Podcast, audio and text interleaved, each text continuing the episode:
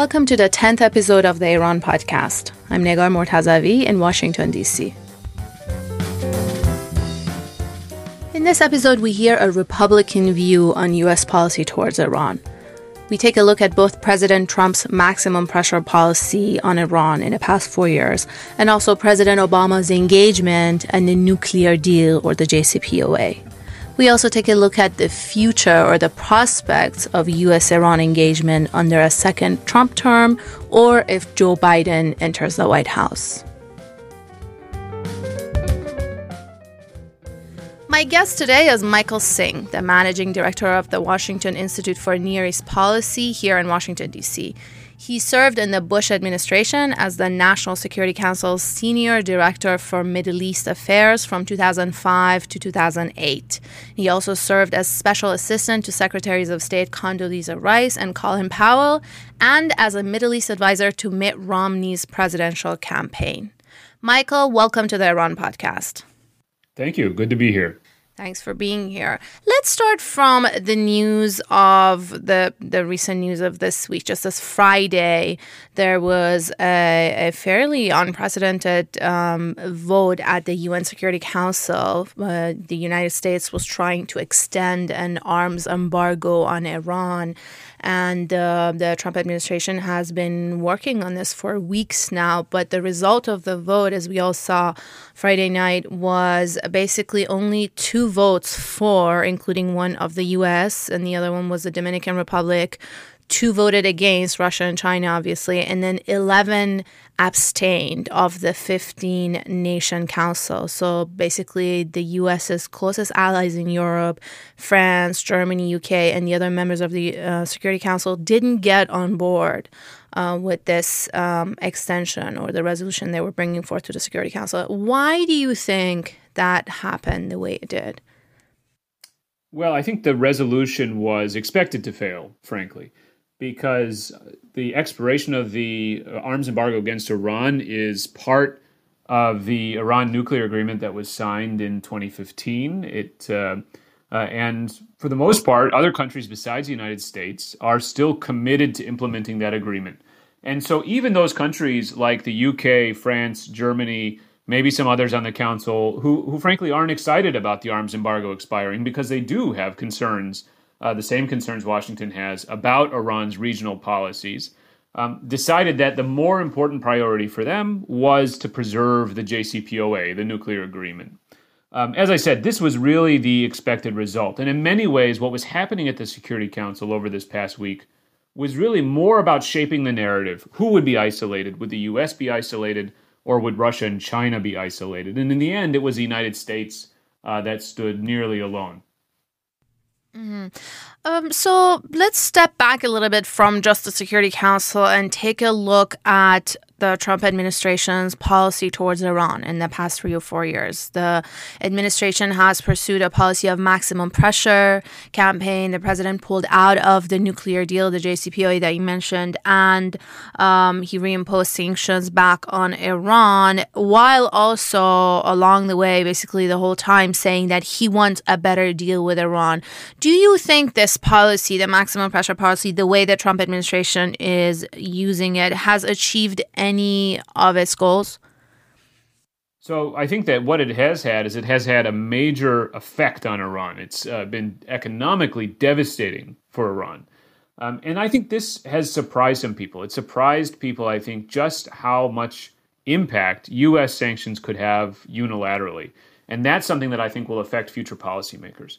But I don't think that we've seen progress towards the ultimate objective of the policy, and that is, as you said, a- accomplishing a new deal or at least a new negotiation uh, p- between the United States and Iran. Nor have we really seen it change Iran's regional policies or constrain Iran's regional behavior uh, in a very significant way. Uh, and it obviously hasn't yet destabilized the regime either. So, whatever your objective, it hasn't gotten there yet. Now, I think what the Trump administration would say uh, is they would underline the yet part. Um, obviously, President Trump is hoping for a second term, and, and he clearly believes uh, that it will pay dividends in that second term. Mm-hmm. Um, we I want to talk about the second term a little bit later, but let's talk about uh, your views. You were an advisor. You worked in a in the Bush administration before, and I know you were one of the critics of the nuclear deal of the JCPOA and um, that was made under the Obama administration. What are your main, basically, what's the problem with the deal? What are your criticisms of the deal? Well, I think the main criticism of the deal was that it just didn't do enough. That, that at the end of the day, um, for the Iranians, I think the Iranians were trying both to preserve the nuclear gains they had made, um, and I would say the option for having a nuclear weapon in the future, and get sanctions relief. It seems to me that the United States' objective should have been to force Iran to choose between those things, to either have the nuclear weapons option or to have the sanctions relief. But at the end of the day, the JCPOA allowed Iran to have both. And so, in a sense, Iran prevailed uh, in the JCPOA negotiations because Iran ultimately kept all the ingredients that it would need to make a nuclear weapon. It kept its uranium enrichment infrastructure, um, and in fact was able to perfect or improve upon that infrastructure by putting into place better centrifuges. It kept all of the sort of pieces of its weapon uh, research program, and of course, that's now come to the fore uh, in recent months uh, with the IAEA, the International Atomic Energy Agency. And Iran was able to preserve its missile program and also, under the agreement, be allowed to advance its missile program. Well, those are the three ingredients of a nuclear weapon. Iran didn't really have to give up any of them. Instead, all it had to do was submit to inspections uh, and some constraints on those things while receiving comprehensive sanctions relief. And for me, that's a good deal for Iran. It wasn't uh, something that accomplished the initial objectives of the United States. If you were advising President Trump, he's been saying that he wants a new deal with Iran, he wants a better deal. What would this new deal, in, in your advice, look like with Iran? Well, President Trump deal. has said President Trump has said he wants a comprehensive agreement with Iran. And obviously, Secretary Pompeo then uh, gave some detail to that by laying out uh, 12 specific demands that the United States has of Iran. I think all of those demands, frankly, are reasonable demands. They're things like ending t- support for terrorism and so forth. But I don't think that we're going to get all of them into one deal. I don't think a comprehensive deal between the United States and Iran is possible. And frankly, I think it wouldn't be in the U.S. interest to sit down with Iran and try to negotiate over all uh, the issues in the region. I think that actually would, uh, uh ironically, perhaps increase Iran's prestige and profile. I think what we need is a stronger nuclear agreement if we can get one. Uh, and then we need policies which aim to contain or sort of hem in uh, Iran uh, in terms of its regional activities. So rather than trying to accomplish everything through an agreement, uh, which is very hard to do, I think you can aim for a limited but robust nuclear and perhaps missile agreement, and then counter Iran's other activities uh, through your regional policies. Um, we saw, speaking of the policy, we saw the point person, Brian Hook, who was in charge of the administration's Iran policy, just recently resigned. And Elliot Abrams has taken over for the U.S. Iran file, basically, who was involved in the Iran Contra uh, back in the day. Given his past, how do you think he will be enacting this Iran policy? How will this change under um, Abrams as it was under Brian Hook? And do you see him basically bringing the U.S. any closer to the prospect of a New Deal? Well, Elliot, who used to be my boss at the White House when I worked in the George W. Bush administration, uh, he's a very savvy official, and he works actually very well, despite his sort of hawkish reputation, with U.S. allies uh, in Europe uh, and in the Middle East itself. Um, I think, though, the challenge he will face, like the challenge every U.S. official faces, is that President Trump himself often is the one really setting the direction for uh, foreign policy, and that's uh, certainly the case with Iran. So President Trump has said he wants a deal with Iran. He wants this comprehensive deal with Iran. He wants it to be better than President Obama's deal. Um, and I think so that will remain unless President Trump changes his mind, the objective that any Iran envoy for the United States has to pursue. And I think that maximum pressure will remain the policy under a under a second term for President Trump. And so, you know, you're ultimately as an envoy constrained by the president's strategy unless you can change his mind, unless you can convince him that there's a better path. Um, and you're working to sort of do the best you can with those constraints that you're given. Mm-hmm. And speaking of the second term, let's assume if President Trump wins the election and if he stays in the White House, where do you see the U.S. and Iran go? You just said that you think maximum pressure will continue, but where do you think um, they will be as far as you know sitting down together and getting close to a new deal? Well, in a way, the decision will really rest with Iran, uh, and I think that if President Trump wins a second term Iran will face a very difficult choice because there's no doubt that the economic consequences of sanctions uh, and now uh, also of COVID 19, which has hit Iran very hard, are really devastating for Iran. And I, there's no doubt that Iran is uh, likely hoping that there'll be a change in U.S. policy that offers some relief to Iran. That's unlikely to happen under a second term of President Trump. And so Iran will have to decide whether to simply try to continue holding out, as they have been for the past four years, or to ultimately come back to the table to negotiations in hopes of obtaining sanctions relief from President Trump.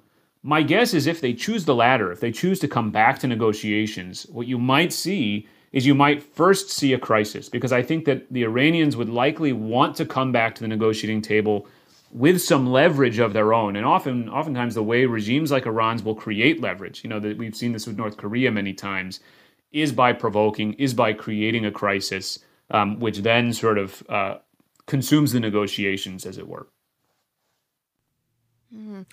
And um, going back to the Security Council, the Trump administration, this was the first step in what seems to be their Iran policy for um, just these few months before the election was the extension on the arms embargo, which failed. But then there's also this um, option of the snapback of sanctions that the US is pursuing seems to be the next step. Do you think the Europeans will come on board and will that be able to succeed at the at the UN Security Council? Well, I think we've never really faced a situation like this. And so we're in uncharted territory. Um, so it's hard to give clear answers, frankly. I think the arms embargo extension failed in large part because this issue of snapback was looming in the background. Uh, and the Trump administration knew that if the arms embargo extension failed, they could always resort uh, to this snapback, which probably diluted or, or uh, suppressed any efforts at compromise. I, I, think the problem with snapback um, is that the U.S. and our allies, frankly, disagree not only over the value of the JCPOA and whether maintaining is in our national security interests, but over U.S. standing to exercise snapback. And so you could have a situation where the U.S. comes to the council. Well, you will have a situation where the U.S. comes to the Security Council and says, "We are going to exercise snapback," and the other members, not just Russia and China, but our closest allies, the British, the French, the Germans, say, "You have no standing to do this." Uh, and so the outcome could be just a muddle where the U.S. says snapback happened, the other members say no, it didn't, uh, and then ultimately you have sort of a, a country by country fight uh, between the two sides to shape the behavior of other countries. Um, there are ways around this, and I think that's what you'll see now. I think you'll see a diplomatic fight uh, to try to circumvent this muddled outcome and produce a clear outcome one way or the other uh, by either side. Mm-hmm. Just to explain to some of us, our viewers, um, the issue is that the United States has exited the nuclear deal President Trump has pulled out of the nuclear deal. So the other members or uh, participants of the deal are basically telling the U.S. that you're not party to this deal to then claim that um, you can use uh, provisions or basically the snapback that was um, seen as part of the agreement. Um, let's now also talk about a potential Biden presidency. If Joe Biden wins the White House and um, the Democrat comes back. How do you think U.S. policy towards Iran will change under a Biden president? Will he re enter the nuclear deal, full compliance for compliance? Will he try to um, negotiate further than the deal? What, do you, what is your prospect for a Biden presidency and the policy towards Iran? Well, my guess is that if Joe Biden had his uh, sort of wish he would like to not just come back to the JCPOA, but actually to try to renegotiate the deal, to try to strengthen the deal, perhaps using some of the economic leverage that President Trump has given him. Um, I think that that both reflects an understanding that you know perhaps the JCPOA did have some flaws. The sunset provisions of the JCPOA are coming very near now. um, as well as perhaps the political real- reality that he doesn't have bipartisan support for going back into the deal. He has really only Democratic support, and even that, uh, frankly, is not unanimous. However, I think that this is going to be sort of um, counterbalanced by number one, political pressure from the left to roll back President Trump's foreign policy legacy, including on Iran. And number two, the recognition that Iran, frankly, may not be willing to renegotiate, or perhaps not even able to renegotiate because Iran has its own presidential election in June of 2021. Uh, and so going back to the JCPOA may not be the sort of favored outcome for the Biden administration if, if we have one, but it may ultimately be what happens. Mm-hmm. And from now until the election in November, still a few months left. Do you see any prospect for, um, you know, increased tensions between Iran and the U.S.? There's been this path towards increasing increasing highlights of of events that we've no, um, witnessed, especially in the past year of of military conflict. Basically, the two sides at some point being on the brink of an of a war or a military conflict. Do you see anything happening between um, the two countries, Iran and the U.S., until the time of the U.S. election? Well, it's certainly possible. You know, you always have uh, tension between the United States and Iran, um, and those tensions sometimes do blow up into into military incidents. Um, so far, no wars, uh, at least uh, not in recent years. I think, though, that probably from Iran's perspective, Iran has every incentive in the world to keep things quiet, to avoid escalating with the United States, at least until the U.S. presidential election, um, recognizing that, um, A, President Trump uh, has a political incentive, surely, to respond robustly to anything Iran might do, whether on the nuclear file or the regional file. And number two, that if Joe Biden wins, he's likely to have a different kind of regional policy, a different kind of policy towards Iran and towards the nuclear deal. Uh, and so I think you'd see right now uh, an effort to maintain a relative amount of quiet. But of course, you know, sometimes even uh, the best intentions uh, go awry and you have conflict, which is inadvertent. And looking at Iran's uh, more more broadly as as Iran's presence in the region, you talked about that, and it's one of the criticisms that you've had of the negotiations in the past. If we assume that negotiations would happen about Iran's regional policy, and obviously a deal would be something more for more, you know, give and take, what would a deal a good deal on Iran's regional presence look from your viewpoint? Something that the Iranians would be able to live with and would also look good for the U.S.? Well, I think that when we talk about Iran's regional policies, you know, the, the question of negotiations over the region often gets misunderstood, I think. I think what we don't want to see necessarily, again, is some kind of U.S. Iran negotiation to try to determine the fates of third countries like Iraq or Lebanon or Syria or Yemen those issues have to be decided by the people in those countries themselves. Um, and it wouldn't be appropriate for the U.S. and Iran to sit down and try to decide them. I think what the United States would like from Iran, however, is an agreement to abide by what we regard as certain norms of international behavior. So, for example, not um, providing uh, these very dangerous weapons to non state proxies like the Houthis, like Hezbollah, uh, and so forth.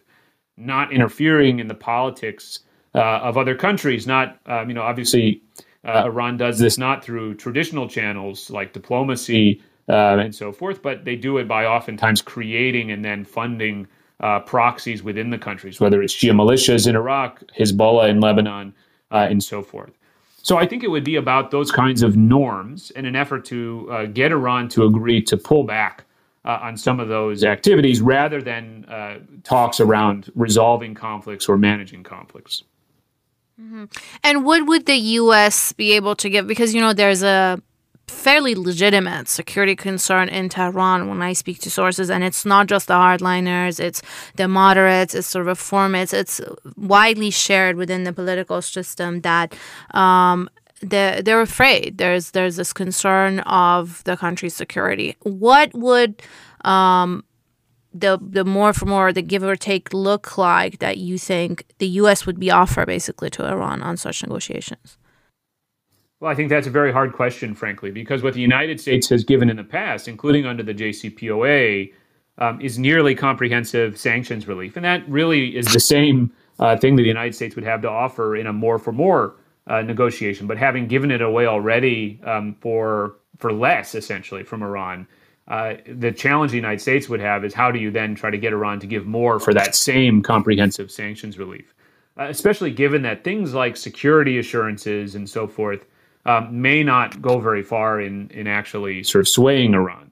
Um, so I think that that's a challenging question. I think Iran would have to decide of its own accord, frankly, that having a different approach to the region, having a different approach to securing itself, uh, to pursuing its own security, um, was in its own interest. Um, that perhaps its activities in places like the Gulf or in Syria and so forth were needlessly creating conflict, not just with the United States, but with its neighbors. And so I think there would have to be some kind of regional component in this as well, um, where rather than just the U.S. and Iran talking, um, perhaps you had a broader regional security aspect where you had countries in the region uh, also coming to Tehran saying, um, with their concerns, um, and perhaps having a kind of discussion uh, with Iran. Uh, I think all of this depends, again, on Iran making a decision about uh, its own strategy uh, and what's best for its own security.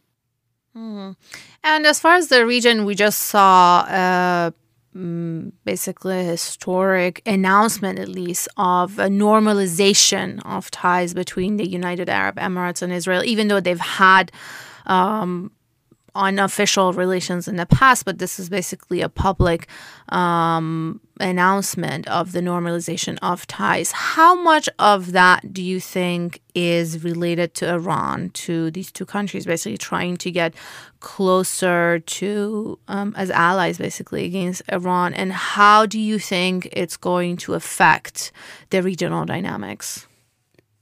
Well, I think that it should be a wake up call for Iran because I think it is, and to a great extent, about Iran. I think that what we've seen in the last 20 years, especially, uh, is um, increasingly Israel, the Gulf Arab states, Egypt, Jordan have moved closer together in terms of their assessment of threats. And I think the number one threat they, they all feel as though they face is from Iran.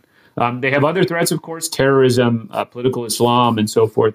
But I think Iran is the number one threat. And so Iran, which really has no friends in the region other than perhaps some proxies, uh, maybe the Assad regime, uh, is pushing its neighbors together, neighbors that previously were not friends. Uh, Iran has helped to push together. And so this should again be a wake up call for, for those making regional and foreign policy decisions uh, inside Iran. How will it affect the region? I think that this is actually more effect than cause. Uh, as I said, I think that what we're seeing is the result of the regional dynamics of the past 20 years. But if anything, will only open up greater avenues for cooperation between Israel and the UAE, and then perhaps also more broadly between Israel and the Gulf states. Um, and that, again, uh, will make them perhaps more effective in countering what we see Iran doing in places like Yemen and Syria uh, and Lebanon. Um, so, again, I think this will add to Iran's isolation in the region. Mm. And speaking of Israel, we know Prime Minister Netanyahu was one of the main opponents of the nuclear deal with Iran under the Obama administration, and he was very vocal about it. He wasn't shy about hiding his um, views. What do you think, or how will he basically approach a potential? outreach to Iran under a second uh, Trump term or negotiations or the prospects of a new deal? Well, it's a good question. And I think it'll depend on what that outreach looks like. And it might look very different under a second term of President Trump than it would, say, under a, a Biden administration. Um, but I think there's no doubt that Israel considers really the major threat that it faces in the region um, the prospect of Iran gaining a nuclear weapon. And so I think you can expect, once again, if there are nuclear negotiations, very heavy sort of outreach and lobbying from Israel um, to ensure that whatever deal is reached, if a deal is reached, uh, is one which, um, from their point of view, puts that threat further away. I, I, think the concern that the Israelis had about the JCPOA, and of course, there wasn't one opinion in Israel, the opinion was split in Israel. But the concern that Prime Minister Netanyahu had was that the JCPOA really gave Iran a pathway to ultimately developing nuclear weapons. Maybe not immediately, but maybe 10 or 15 or 20 years down the road. Um, and to do so in a way which was essentially legitimized by the international community. Um, I think that he'll express the same views again. I think any other Israeli prime minister would probably express the same views, maybe using different tactics or words. Um, but ultimately, I think that concern is one which is widely shared in Israel. And do you think it would be the same under a Biden presidency, or would it be more the way that he approached the Obama negotiations with Iran? It's hard to say. You know, I think that um, obviously President Obama and Prime Minister Netanyahu had a poor relationship even as the JCPOA negotiations started, and so their their interactions over Iran became quite adversarial in a way which I think was bad for the U.S.-Israel relationship. Um, with President Trump, I think that would obviously look different because President Trump has tried very hard to be close to Israel. I, I think it might also look very different under a Biden presidency because I think uh, from his background and from his experience as a policymaker, Joe Biden has shown himself to probably be closer to Israel uh, than President Obama was. Um, but certainly, Joe Biden has had his disagreements with Prime Minister Netanyahu. Um, Biden would probably pursue a different kind of nuclear agreement or a different kind of agreement with Iran than President Trump would. Uh, and so it would likely be a more contentious process uh, between Biden and Netanyahu than it would be under Trump uh, and Netanyahu. Mm-hmm. Let's talk about Syria. You co chaired the Syria study group that provided Congress an assessment of the situation in, in the country and also made recommendations for U.S. policy. And the final report by this group was published last September. Tell us about the group and the findings of your report. Well, the group was a bipartisan group that was commissioned by Congress. So its members were appointed by Congress um, I was the Republican co chair, and my colleague from the Washington Institute, actually, Dana Stroul, was the Democratic co chair. Um, and the point was essentially like the Iraq study group before us to review what was at stake for the United States in Syria and to give recommendations for U.S. policy in Syria. And one of our chief aims, frankly, was to convince or to make the case for a U.S. audience that, in fact, U.S. interests were at stake in Syria, that this wasn't a sort of distraction, that this wasn't something um, which was pointless, but in fact was something um, that had an impact on U.S. security, on our allies' security in Europe and in the region, and was worth putting some resources into. Um, but ultimately, our finding was that U.S. ambitions were very high, but the level of resources and attention from policymakers did not come close to really matching those ambitions. And so, what our report recommended was um, both a kind of um, perhaps a recalibration of American objectives um, to objectives that were more realistic uh, over the short and medium term, but also a greater commitment of resources and a greater commitment of policymaker attention to the Syria problem. And unfortunately, that's not what we've seen. We have seen U.S. resources and attention both continue to dwindle. Um, and it's no surprise that, therefore, the situation in Syria has really not improved, unfortunately, since September when we put out that report. Um, and I think it's a shame both for U.S. interests, but also, frankly, for the people of Syria and the region who have suffered so much. Mm-hmm. And um, just beyond Syria, if you want to look at the Trump administration's regional policy, not just towards Iran, we talked about Iran and also a little bit Syria. What are the main criticisms or the shortcomings of the regional policy that you see in this administration? Well, I think if you're going to criticize um, President Trump's regional policy, it would uh, ironically be similar to the criticism that one might have had under the Obama administration, which is that the U.S. has increasingly um, disengaged from the Middle East strategically. And that's partly because we're trying to make this shift towards Asia, towards um, competition with China, with Russia. It's partly because I think there's some fatigue in dealing with the Middle East because of the Iraq War, because of Afghanistan, and the way those have simply ground on um, without, I think, a lot of uh, clear benefits for the United States.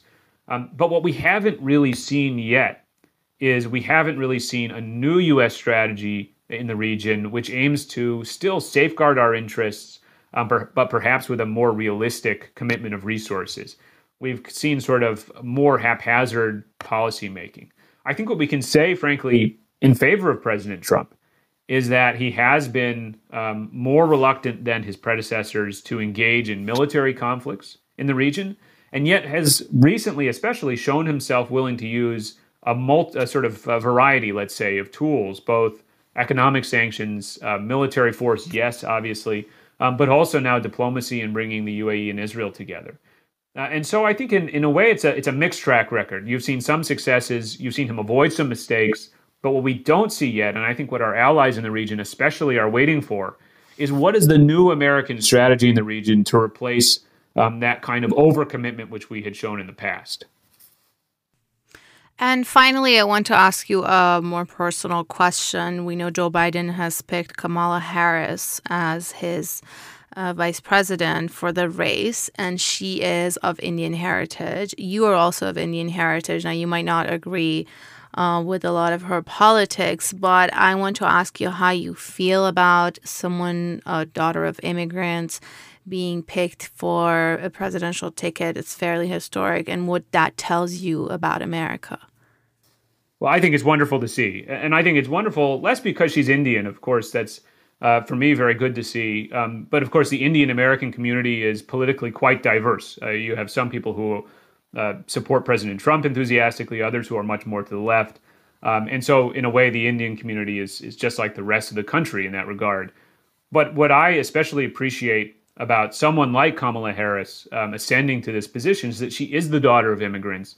And it shows that for all of our faults, for all of our flaws, the United States is really still a place where anybody, I think, can succeed, um, where the daughter of immigrants can become the candidate for the vice presidency. Um, she's, of course, already quite successful as a senator, as a prosecutor, and so forth.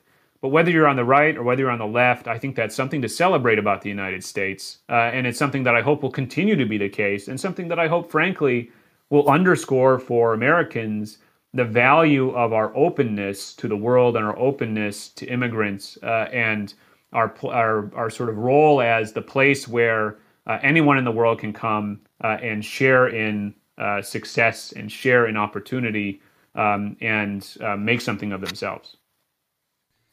Well, on that note, Michael, thank you for joining the Iran podcast. Thank you. That was Michael Singh, Managing Director at the Washington Institute for Near East Policy. Thank you for listening to another episode of the Iran podcast. Don't forget to subscribe to us on your podcast apps and rate and review the podcast. You can also follow us on Twitter at Iran Podcast, where you can send us messages with your comments and ideas about future guests, and if you want us to ask questions of the guests that are upcoming. Until next time, goodbye.